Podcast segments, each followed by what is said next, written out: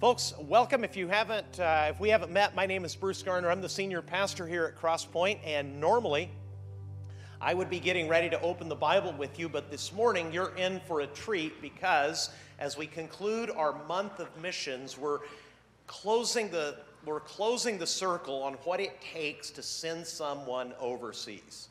If you've been with us through the whole journey, you'll remember Andrew and Kelsey Perez were here three weeks ago. They're on their way to the Philippines very soon.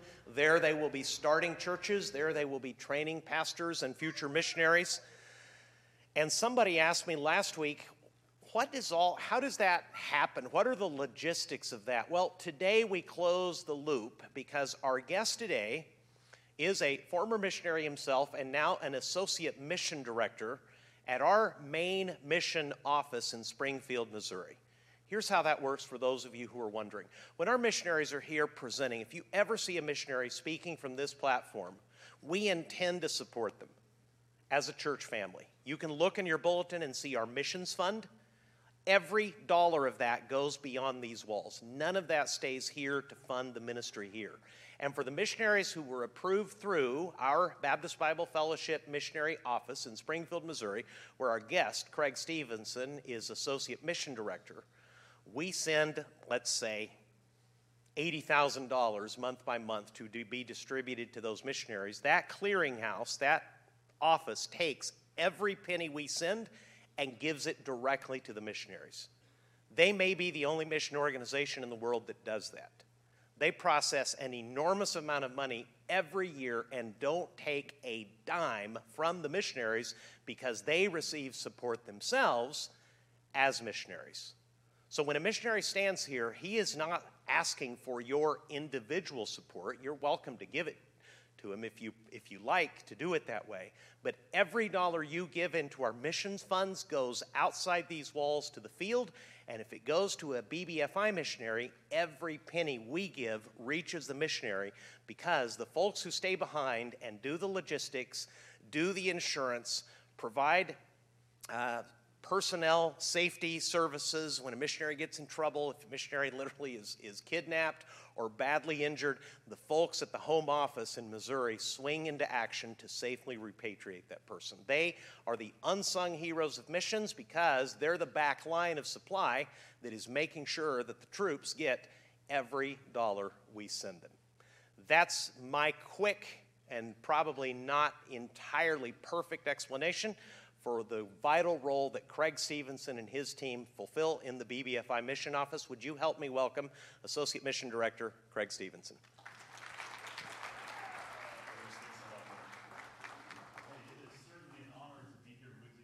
Uh, this morning, and I tell you what, it's been a great weekend. Um, some of you uh, may know, but a lot of you may not know my connections with Bruce and Charisse, uh, but also Cecil and Lana. So Cecil and Lana Maxey uh, Cecil was the first pastor that I worked for uh, in America, in Odessa, Texas, back in the early 2000s as a youth pastor. And I see Cecil and Lana back there, and I just want to take a minute because uh, I haven't ever had the opportunity to do this and just say, Cecil, thank you for investing in me as a young pastor. Uh, Lana and Cecil both, thank you for investing in, in my wife and I and our family. Uh, you're loved and appreciated, and I just want to extend that thank you to you this morning. And it was through that process that I got to know Bruce and Charisse, and we've been friends ever since. Uh, and again, it is certainly an honor to be here with you this morning. We're going to be in the book of Acts, chapter 8, this morning. Uh, if you would like to, if you have a Bible and like to turn, it's great. If not, uh, some of the verses that we're going to read this morning are going to be on the screen. Not all of them, but some of them. And uh, but we're going to get there here in a few minutes because I want to give you an update from around the world. So I don't know how many of you are awake this morning. All right, that was about half of you, so I hope everybody else can jump on board with this uh, here this morning and be awake because uh, I hope this morning, through the process of the message and our time together, that you will be uh, able to see what God's doing around the world through the work of your missionaries. Uh, and I tell you what, it's an exciting thing, okay? So every year, uh, our office receives reports back from the over 600 missionaries that we work with in over 80 countries. Uh, as you can imagine, there's a lot of logistics and a lot of things that go into that. Uh, but there are a lot of uh, reports that we get back, and some of those reports have to do with how many people were saved during their ministry during the previous year. Uh, how many uh, people were baptized? How many leaders in training do they have? And this morning, I want to give you a report from the Baptist Bible Fellowship as a whole because I want you to know every time you go uh, to support a missionary, you pray for a missionary, you are investing your life into the work of the gospel being taken all around the world. And that's a really exciting thing. Uh, and it's really cool to be able to stand here today and tell you uh, of the numbers that we're going to walk through here in just a second. So uh, these numbers are from 2021, right? So every year uh, in January, February, and March, we receive the reports back. Uh, we just haven't had all the reports given back to us yet for 2022. Uh, we should have those next month uh, so we can give updated numbers. But in 2021, I want you to see that we saw over 135,510 people saved. Isn't that incredible? You can clap for that. That's okay. Yeah, that's good, isn't it? I hope, hope, hope that this is a blessing to your soul this morning. Uh, not only that, but we saw 1,995 people baptized last year around the world. Um, go on just a little bit further, we saw uh, 13,159 leaders in training. These are people that are in Bible colleges around our world training for ministry training to go out and plant churches, be involved in the process of evangelism, discipleship, and church planting, which is our heartbeat. And that's the, that's the heartbeat of who we are and what we do. To see churches planted. And speaking of churches planted, last year alone, we saw 166 new churches started around the world. Isn't that cool? Isn't that cool? But you know what? I, I, as much as I love looking at the snapshot of one year, there's a couple things that I love about seeing a bigger and longer timeline, right? So, so let's talk about the last 10 years, okay? Uh, the last 10 years. And, and, here's the thing as you think about uh, these numbers, yes, they're, they're big numbers, but as you think about these, I just want to reemphasize with you every time you give to missions, and every time you pray for a missionary, and every, every time you invest in a missionary, these numbers you have a part of. And you're, you're one church that's connected to a lot of other churches around uh, the United States of America. Matter of fact, we have close to 3,000 churches in the Baptist Bible Fellowship International around the U.S. That, that come to church just like this every Sunday, that, that worship Jesus every Sunday, that open God's Word, and they talk about the need to take the gospel around the world every Sunday. You are one church among thousands of churches in our network. And no, we're not the only network doing the gospel work uh, of taking the gospel around the world, right? Uh, there are many other groups that are doing gospel work, and it's incredible to see what's going on. But in our network alone, you are part of something large and something big that God is doing.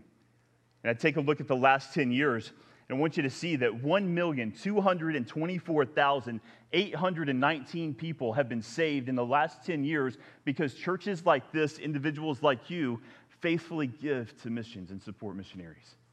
Isn't that cool? Somebody clap for that. Say amen. Something. Come on, right? Isn't that exciting? To think about this, to think that over 1.2 million people have a relationship with Jesus Christ that didn't 10 years ago. And not only that, it's not just that they're saved, and, and that would be enough, right? Isn't that incredible? Wouldn't that be enough? But now, this is over 1.2 million families, right? That have new gospel witnesses within their families. Think of the communities that are represented by that 1.2 million people.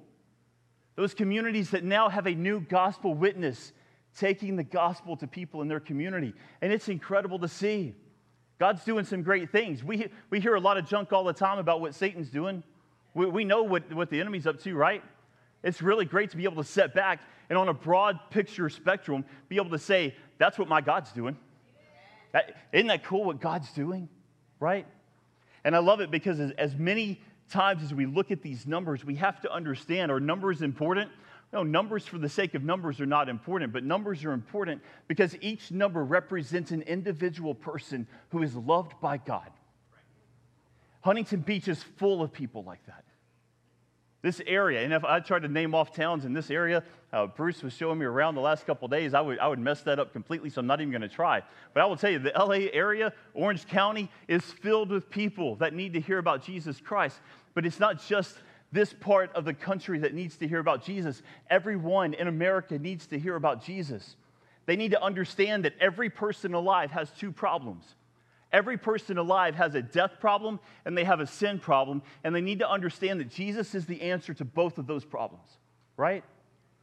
And as you take the gospel here, our missionaries are taking the gospel around the world so that we can see individuals from every country around this planet hear the name of Jesus and have an opportunity to receive salvation that's provided through Jesus.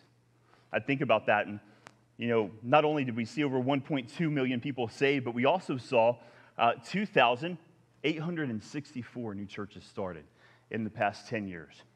And I want you to know that this is, again, due to churches just like this given the missions so missionaries can go.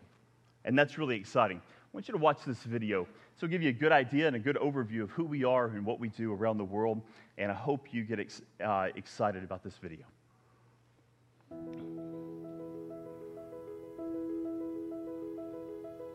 The Baptist Bible Fellowship International is a fellowship of pastors that unite for the purpose of evangelism, discipleship, and church planting around the globe.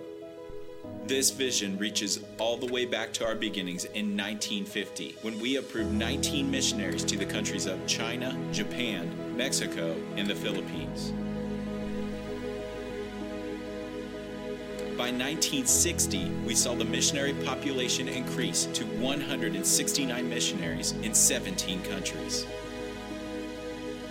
Currently, there are over 700 missionaries in 80 countries all around the world. Throughout the decades, the Baptist Bible Fellowship International has approved over 1,800 career missionaries to take the gospel to over 120 countries. These missionaries are focused on the mission of evangelism, discipleship, and church planting. Through their efforts, hundreds and thousands have been saved and discipled over 20,000 churches have been started outside of the United States of America. This is made possible through the faithful giving of our U.S. churches that has totaled over $1.1 billion. Churches started through the efforts of our missionaries have caught the vision and they are sending out their own people as church planting missionaries around the world. From the Mexico BBF, we have families that are working among tribal ethnic groups. They have also sent missionary families to serve the Lord in Latin America, Spain, Europe, and the Middle East.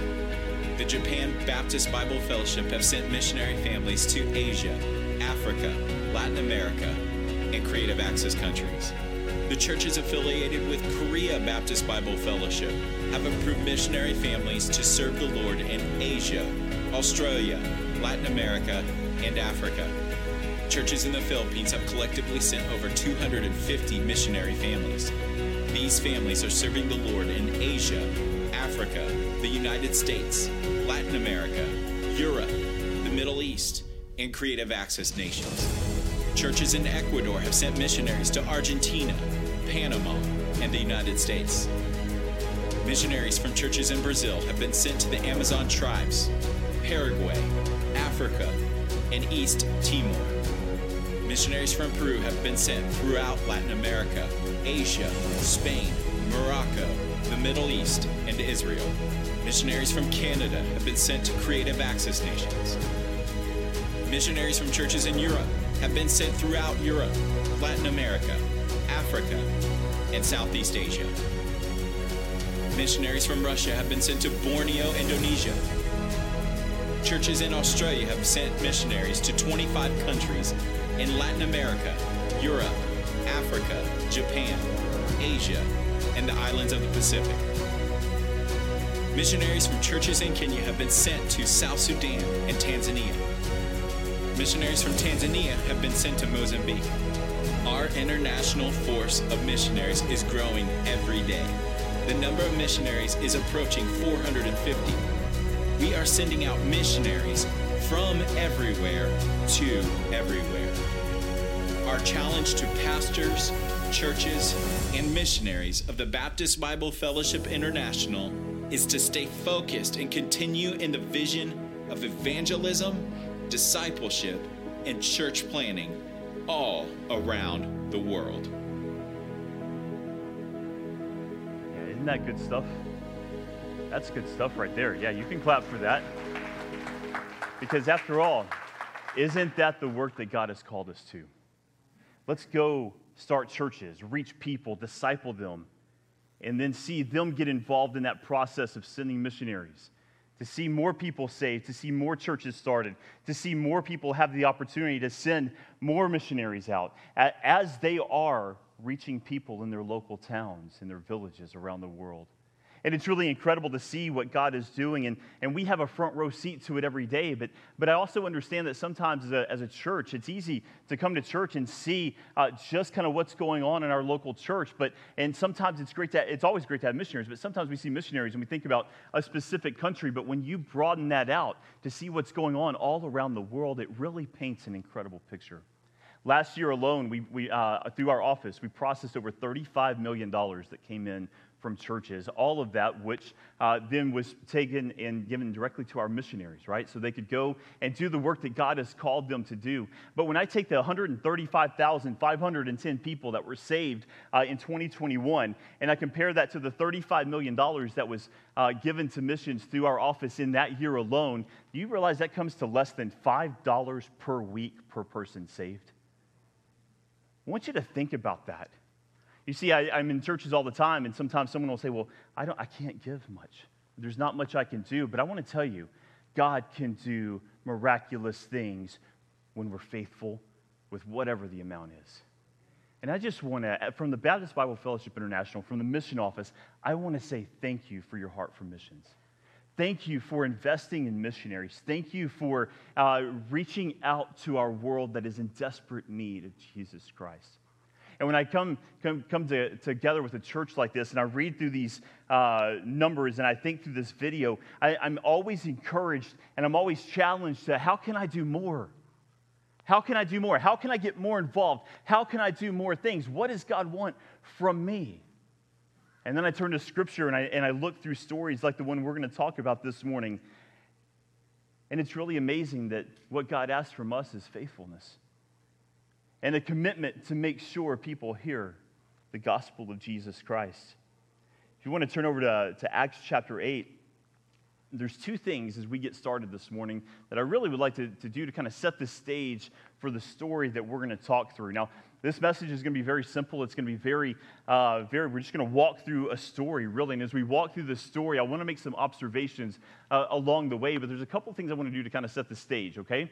First, as we go through this story and we think about missions and we think about not just missions, but the, the need for us to be involved in reaching people locally, right? Uh, for you not to just come and, and give to missions and, and not go out and share Christ with those around you, right? We're going to see it all encapsulated in this story that we talk about this morning. But as we talk through this, I want you to understand, first of all, that these are real people, okay? These are real people living real lives with real relationships. You know, sometimes I think it's easy for us to go to Scripture and, and, read stories and think of these individuals, these people, as characters in a story, right? It's easy for us to look at this and think about the decisions that were made, sometimes without thinking about the emotional side of what it would have taken to do the things that these people did in Scripture. And this morning, what I want you to do as we go through the process of Acts chapter 8, and we even talk a little bit about Acts chapter 7, I want you to understand that these are real people just like you and me. These are not stories or, or characters from a movie. These are not stories or, or, fictional characters from a book. These are real life people with real life relationships, with real life emotions, with real life commitment uh, to Christ, but also real life struggles, right? They're just like you and me. But we see them set apart in here because of their faithfulness, because of their desire to serve Christ, because of their desire to make Jesus known among the nations, right? And it's important as we go into this that we think through that. So here's what I want you to do. As we go through this story this morning, I want you to put yourself in the shoes of the people that we talk about this morning. I want you to, to try to think okay, if that would have been me in that moment, what would my response have been? If that would have been me walking through this story, how would I have responded? What would I have thought? How would that have impacted my family? Because when we think about it on that level, it really brings another level of seriousness to the things that we talk about when we look at Scripture. The second thing that I want to do is I kind of want to walk you through just a little bit of how we got to the point that we got to in Acts chapter 8, okay? So just give you a little bit of background here, and then we're going to dig in on Acts chapter 8. We're going to read some verses at the top of the chapter and then down towards the bottom of the chapter because I, I tell you, this is one of the most challenging stories in Scripture for me on a number of different levels, okay? And we're going to talk through uh, all of this, all right? So, and we don't have a lot of time, so I'll talk fast. You guys listen fast, and we'll be in good shape, okay? But when I go back to the, the beginning of book of Acts, right, we see that this is the story of the early church, right? We go back to Acts chapter 1. We know that the Holy Spirit uh, enters the equation, and we see the incredible things uh, that happen throughout the beginning parts of Acts chapter uh, 1 through 3 and 4. And you get on down here to Acts chapter 7. And while God was doing incredible things through his uh, faithful, obedient servants, right, who were taking Christ out there to people, right, and preaching Christ to people, there was also some opposition that was rising. Okay? There was some opposition that ended up turning into what? Persecution. And we see that really there was some terrible persecution that took place in these early days of the church, okay? And we see one of those stories in Acts chapter 7, right? And so in Acts chapter 7, we see uh, Acts chapter 6, we're introduced to these seven guys who were set apart. One of those guys was Philip, who we're going to come back to in Acts chapter 8. Um, but in Acts chapter 7, we see this guy named Stephen. And I love it because when you go back to Acts chapter uh, uh, 6 and Acts chapter, uh, Acts chapter 6, verse 8, it says, And Stephen, full of faith and power, did great wonders and signs among the people. Can you imagine being described this way in Scripture? Remember, this is a real guy that deals with sin issues like we do, the, the struggles, right? The challenges that you and I face. This was a real man, but here was the description that was given of, of Stephen here in Acts chapter 6 8. And Stephen, full of faith and power. Isn't that incredible?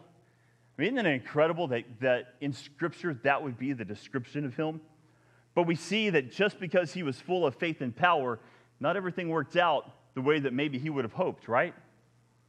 You go to Acts chapter 7 and you read through these and uh, these verses, and we're not going to read the entire chapter. I'm just going to let you know, uh, kind of walk through the story and tell you what it says. I want to encourage you, though, go back and read these stories. Go back and read what Stephen did in Acts chapter 7 because he's arrested and he's brought before the council to give an account for his, uh, him preaching Christ, right? And what does he do? So this, this man is arrested, pulled into this assembly where he is having to, to talk to them about why he is preaching Christ. And they're telling him to stop doing that, right? But you get through the, the entirety of, of Acts chapter 7, and he stands there with boldness and proclaims Jesus.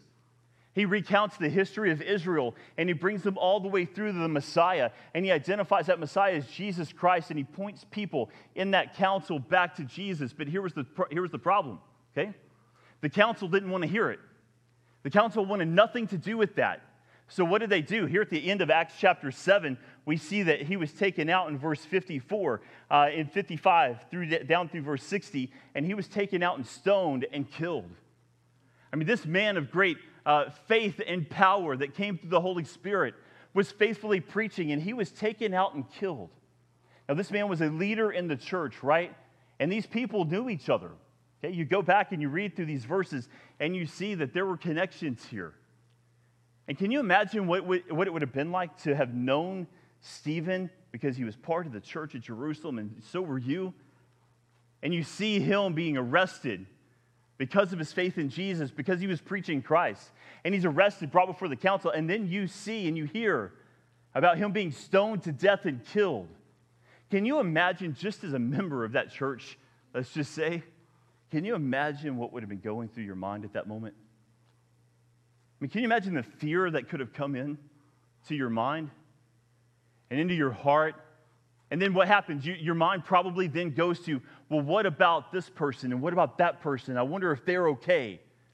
Like, I, I wonder what, what's going on with other people because I see what's happening to Stephen, and, and we love Stephen. We care for him. We have real relationships. There's real friendships. There's real connections here.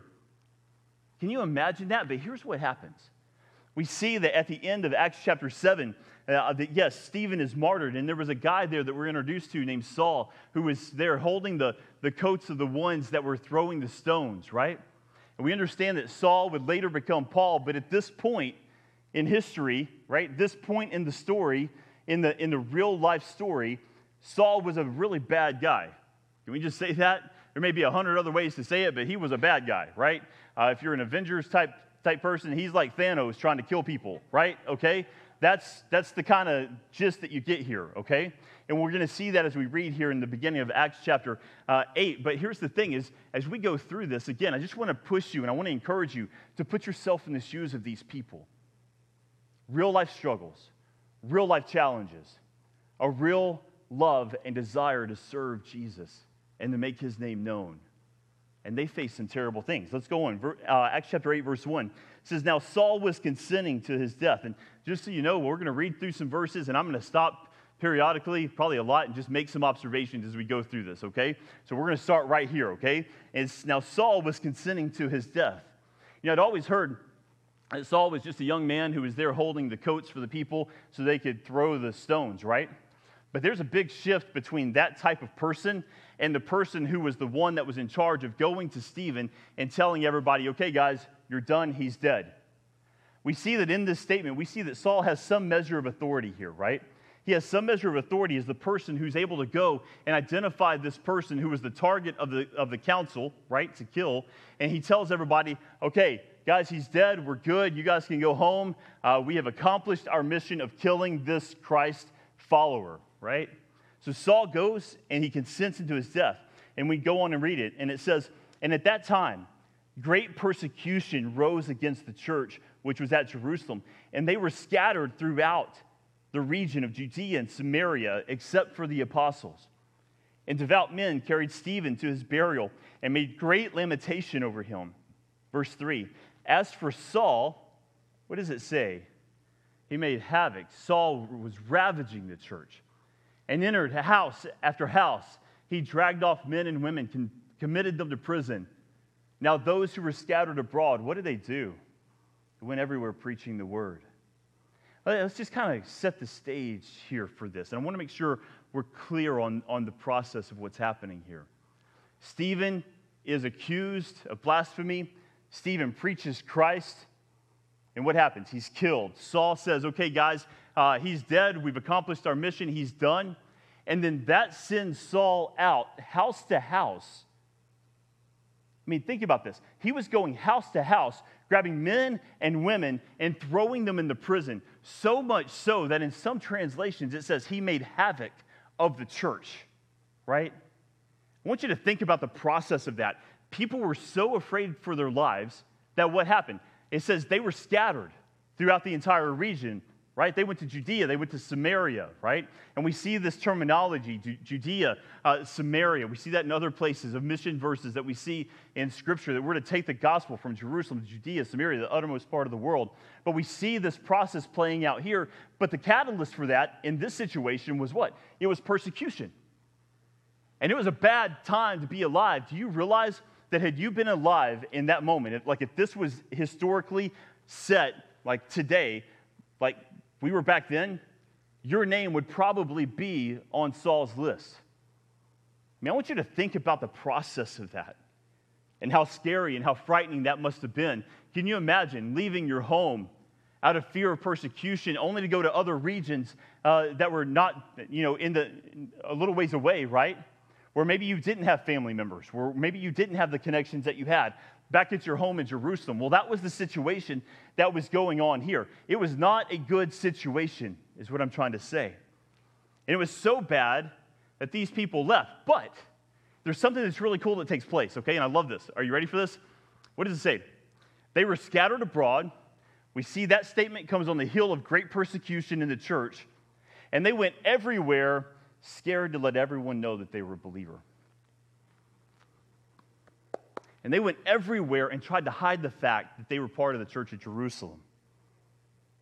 And they went everywhere making sure no one knew that they were a Christ follower because this guy named Saul was going out trying to, to arrest Christ followers and throw them in prison. Is that what it says?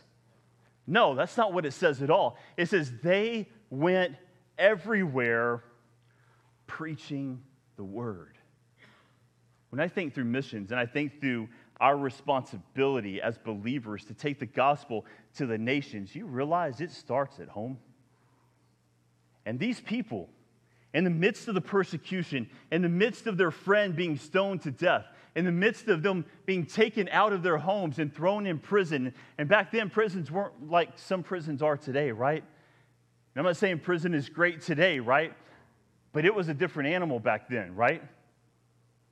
These people did not let the fear of persecution keep them from telling people about Jesus Christ. And so today, as we walk through these verses, uh, my, one of my first challenges for you is this Do you go everywhere you go preaching the word? Do the people in your circles, did the people in your community know that you are a Christ follower? Do they know that you're a believer? Do you verbally, with words, tell people about Christ? You know, I hear this thing all the time uh, preach Christ with your life, right? Uh, because, you know, but if necessary, use words. Well, here's the thing you got to use words. Right? You, you got to use words. They can see great actions and they can see godly actions and godly behavior, but we've got to attach words to that so people know who Jesus is and they know who made a difference in our lives. And these believers understood that and they knew that, and they went everywhere they went preaching the word. So, as we think through the process of this, regardless of what's going on in your life, regardless of what situations you face, regardless of, of challenges that you face, regardless of anything that's going on in your life, you must, as a Christ follower, go everywhere you go telling people about Jesus Christ. That is our responsibility as believers. We see it right here, and it's really incredible to, to kind of think through the process of that. Then we go on down. Let's, let's just go back and read uh, verse 4 and 5, and we're going to read a, a, few more verses through here. It says, Therefore, those who were scattered abroad, or scattered, went everywhere doing what? Preaching the word, right? Then Philip went down to the city of Samaria and preached Christ to them. Right? So, this guy that was part of these seven, seven people that were introduced to as faithful men in the church, right? Leaders in the church. We see that in, the, in there in Acts chapter 6. Uh, he, we kind of circle back around to this guy, okay? Now, we know that we, he wasn't an apostle, right? Uh, the apostle stayed in Jerusalem. He was among this group of believers that went everywhere preaching the word. But where did he go? He went to Samaria, right? Have you ever heard any, any challenges or issues that people from Jerusalem and the Jews had with the people of Samaria? I mean, there were a lot of, of challenges there. There were racial issues. There were a lot of different challenges, right, that go into this. Matter of fact, you go back to John chapter 4 and you see the woman at the well, and what happens? John comes into or Jesus comes into Samaria, sits down at the well, and the Samaritan lady is right there. And what does, he, what does she say to him? Hey, you're a Jew. Who are you that you would have anything to do with me, right? It just kind of sets up this idea that there were a lot of challenges between the Jews and the people that were living in Samaria, right? But what does Philip do? He takes this message to a cross cultural location where there were challenges, where there were issues, where normally people wouldn't go, but he didn't let that stop him from taking the gospel of Jesus Christ to these people because, after all, every person alive is loved by God. And I see that, and I think through the process of this verse, and I think through uh, Philip taking the gospel from Jerusalem, uh, being uh, part of that group that left Jerusalem because of the persecution, and he goes to Samaria, right? And when he gets there, he preaches the word. And let me tell you something when, when the gospel is preached and the gospel is proclaimed, things change, right? When Jesus enters the equation, things change. And we're going to see that in an incredible way right here in Samaria. So, what does it say? Verse 6 And the multitudes with one accord heeded the things spoken by Philip, hearing and seeing the miracles which he did. And what does it say? For unclean spirits crying out with a loud voice came out of many who were possessed, and many who were paralyzed, were lame, were healed. And then verse 8 And there was great joy in that church in Samaria. There was great joy among the few believers that there might have been. Is that what it says? No, you know, sometimes it's fun to, to think about what Bible doesn't say instead of necessarily reading what it does and then coming back and saying, okay, let's compare and contrast this right here because it doesn't say that there was great joy in what? In the church. It says there was great joy in that city. I mean, I want you to think about this. One person faithfully proclaiming Jesus Christ to a wicked and pagan area, and great joy followed because they gave heed. They listened to what he said and they trusted Christ. And when Christ comes in, what happens? Joy follows. Right? You go back to Galatians 5 and we see the fruit of the Spirit love, joy, peace, patience, long suffering. That's what happens when Jesus moves in. And they see this in a very real way right here in Samaria. And you know why they saw it? Because one person was willing to leave where he was living, go to another location, preach Christ, and people get saved. And joy follows in the entire city. And I think about that, and I think about these people. Can you imagine being in the city of Samaria when this random dude named Philip comes in and he starts preaching about Jesus Christ? Now, may, may there have been rumors about Jesus. May the people know about Jesus? Probably so, but here's the thing Philip comes in and it says, with multitudes. In great multitudes, people turn to Christ. And it brought great joy to the city. But here's another side, kind of side note to you here. Um, people in Samaria knew about the persecution that was going on in Jerusalem. I mean, these are people that are hearing about Jesus, right? They're, they know what's going on because rumor is beginning to spread about the great persecution and the roundup of believers in Jerusalem and the surrounding areas. And in spite of all of that, these people that don't know Jesus hear about Jesus, the Holy Spirit works, and what happens? In spite of all of that that's going on, they put their faith in Jesus and joy comes in. Isn't that a cool testimony to what God was doing here through the life of Philip? You know, it's amazing what God can do through the, the faithfulness of one individual person.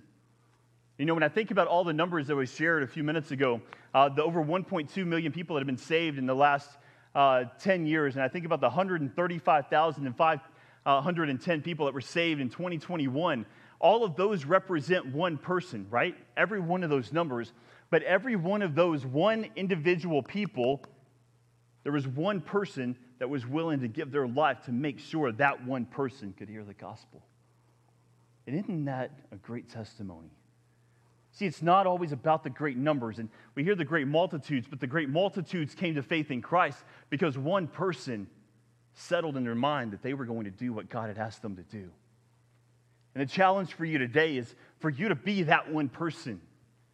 Be that one person. What would happen in your life if every person you came in contact with on a daily basis, you looked at them and you viewed them as if God personally placed that person in your life so you could make a gospel impact in their life? Can you imagine the conversations you could have? Can you imagine what that could look like for you in your life? And I go through here and I think about these verses, um, and there was great joy in the city.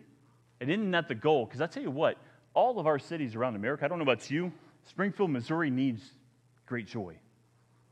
Springfield, Missouri, in the Bible Belt of America, they need Jesus. Huntington Beach, California needs great joy. And the great joy that is needed in Huntington Beach is not found in money and it's not found in anything but Jesus. And the thing is, today, it's up to you and it's up to me to be the one person that will go out here and share Christ with people. Are you doing that? Are you invested in that? But here's the thing something happens in this story. So we'll just say all of that is introduction for just a minute, okay? And we're going to go to the end of the story. Now, there's some really crazy things that happen here in the middle of these chapters, right? In the middle of chapter 7. But let's go down to verse number 26. You see, all of that backdrop, all of that history, all of the revival that's breaking out in Samaria and people coming into Christ, and we see everything that's happening right there, right? But things change in verse 26, and it doesn't make a whole lot of sense, right? If we're really just being honest, doesn't make a whole lot of sense. It says in verse 26 Now an angel of the Lord said to Philip, Rise and go toward the south to the road that goeth down from Jerusalem to Gaza. This is a desert place. And he arose and went. And there was an Ethiopian, a eunuch, a court official of Candace, queen of the Ethiopians, who was in charge of all her treasure. And he, uh, he had come to Jerusalem to worship. Okay, hold on, time out time out for just, just a minute. Hadn't Philip done enough? I mean, let's just be honest. He was in Jerusalem. He was a leader in the church. He was a trusted person in the church.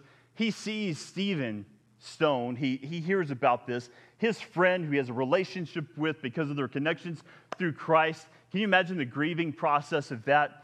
And then the, the great persecution comes and, and it forces him to leave, and he goes to Samaria, a place that he probably wasn't really wanted, but he preaches Christ, and great joy comes to the city because of the revival. And, and I'm recounting all this because I want you to understand in America, when things are good, you don't leave. Right? Hey, wait a second. Lord, uh, we don't really know a whole lot about Philip's family. We don't really, the Bible doesn't key us into any of that. But can you imagine? Wait a second, God. Um, do you understand the process of this? Like, I know it's you that did the work, but you used me. And, look at what's going on in Samaria because of my faithfulness, right? I mean, you're asking me to, to drop it all. You're asking me to leave it all where I have maybe some security because of the great joy that's in this city, because all these people are Christ followers. You're, you're asking me to walk away from all of this? I want you to think about that. And what does he say? He doesn't just say, I want you to go. He, he says, I want you to go down to this road. And oh, by the way, it's in the middle of the desert, right? There ain't a Target in the middle of the desert. There's not a Walmart in the middle of the desert. Not a Taco Bell. There's not Dr. Pepper. There's not sweet. I'm, I'm from the South, right? So there's not sweet tea, right? In the desert. It's a desert. And oh, by the way, this stretch of the desert, what is it? This is where bandits frequently overtake the people that are traveling down this road so they can rob them. And this is where you want me to go, Lord? You, you sure you got that right? Are you sure that's what you want? And I love it because those are the things that sometimes I think that come into the minds of people when it comes to, to following through on the things that God wants them to do. We find every reason why we shouldn't go, and then we can even spiritualize it sometimes to make us sound and, and feel even more spiritual. But the, the truth is, the Spirit of the Lord came in and said, Philip, I need you to go. And what does it say? Does it say he, he went in and, and he had these massive going away parties that lasted three months? Did it say that he went to every leader individually and, and he went to do all of these things um, to say bye to everybody before he went? No. It says he arose and went. And the crazy thing to me when I read this, and the incredible thing is, God didn't even tell him why he was going. God didn't even say, hey, when you get there, the situation is going to be this, and you're going to do this, and you're going to do this. No, this was a man who was just faithful to do what God called him to do. And at the end of the day, that's the call for all of us. That's the call for each and every person in this room.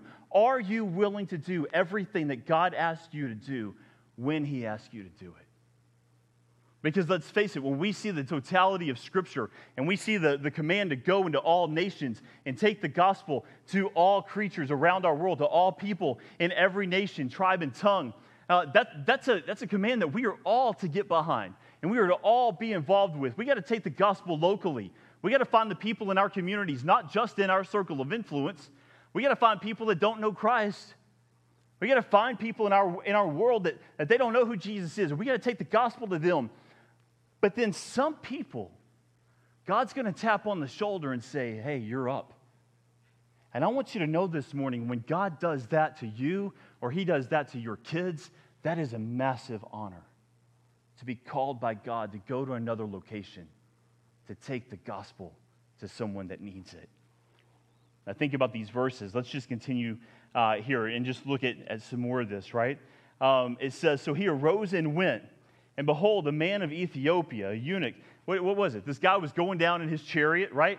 Down this highway, 70 miles an hour, right? Or 120 if you're in LA, you know, right? Um, but here's the thing the Holy Spirit, what does the Holy Spirit do? He says, Hey, I want you to go and I want you to join yourself to this, this chariot. I want you to go join yourself to that chair. What does that mean? Okay, I want you to go out here. I want you to wave this guy down. I want you, I know you don't know him, and I know that people expect bandits out here, but, but once you get to the desert place, I'm going to tell you what's next. And, and what's next is I want you to go and join yourself to this chariot. And what happens? Philip does it. I mean, can you imagine what would be going through your mind if the Spirit of God told you to do that? Like, jump out here on, on any highway in the millions of highways that are around here, right? and just flag somebody down and say, hey, go talk to that guy. But he does it. And what happens? I'll just read a few more verses here. Spirit said to Philip, Go near and overtake I love that. New King James, overtake this chariot, right? Like we're taking it by force, right? That's not what happened, right? But he went and he got in, right? So Philip ran to him. Philip ran to him and heard him reading the prophet Isaiah and said, Do you understand what you're reading? And I read this verse and I think, I wonder how many people in our world are waiting for someone to ask them that question.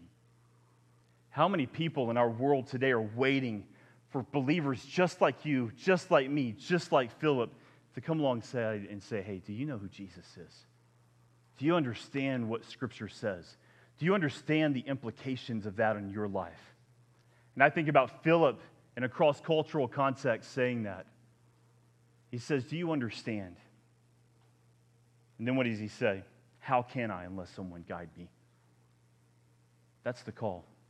That's the call of evangelism, and that's the call of taking the gospel around the world through the process of what we call world missions. We go because people need a Savior.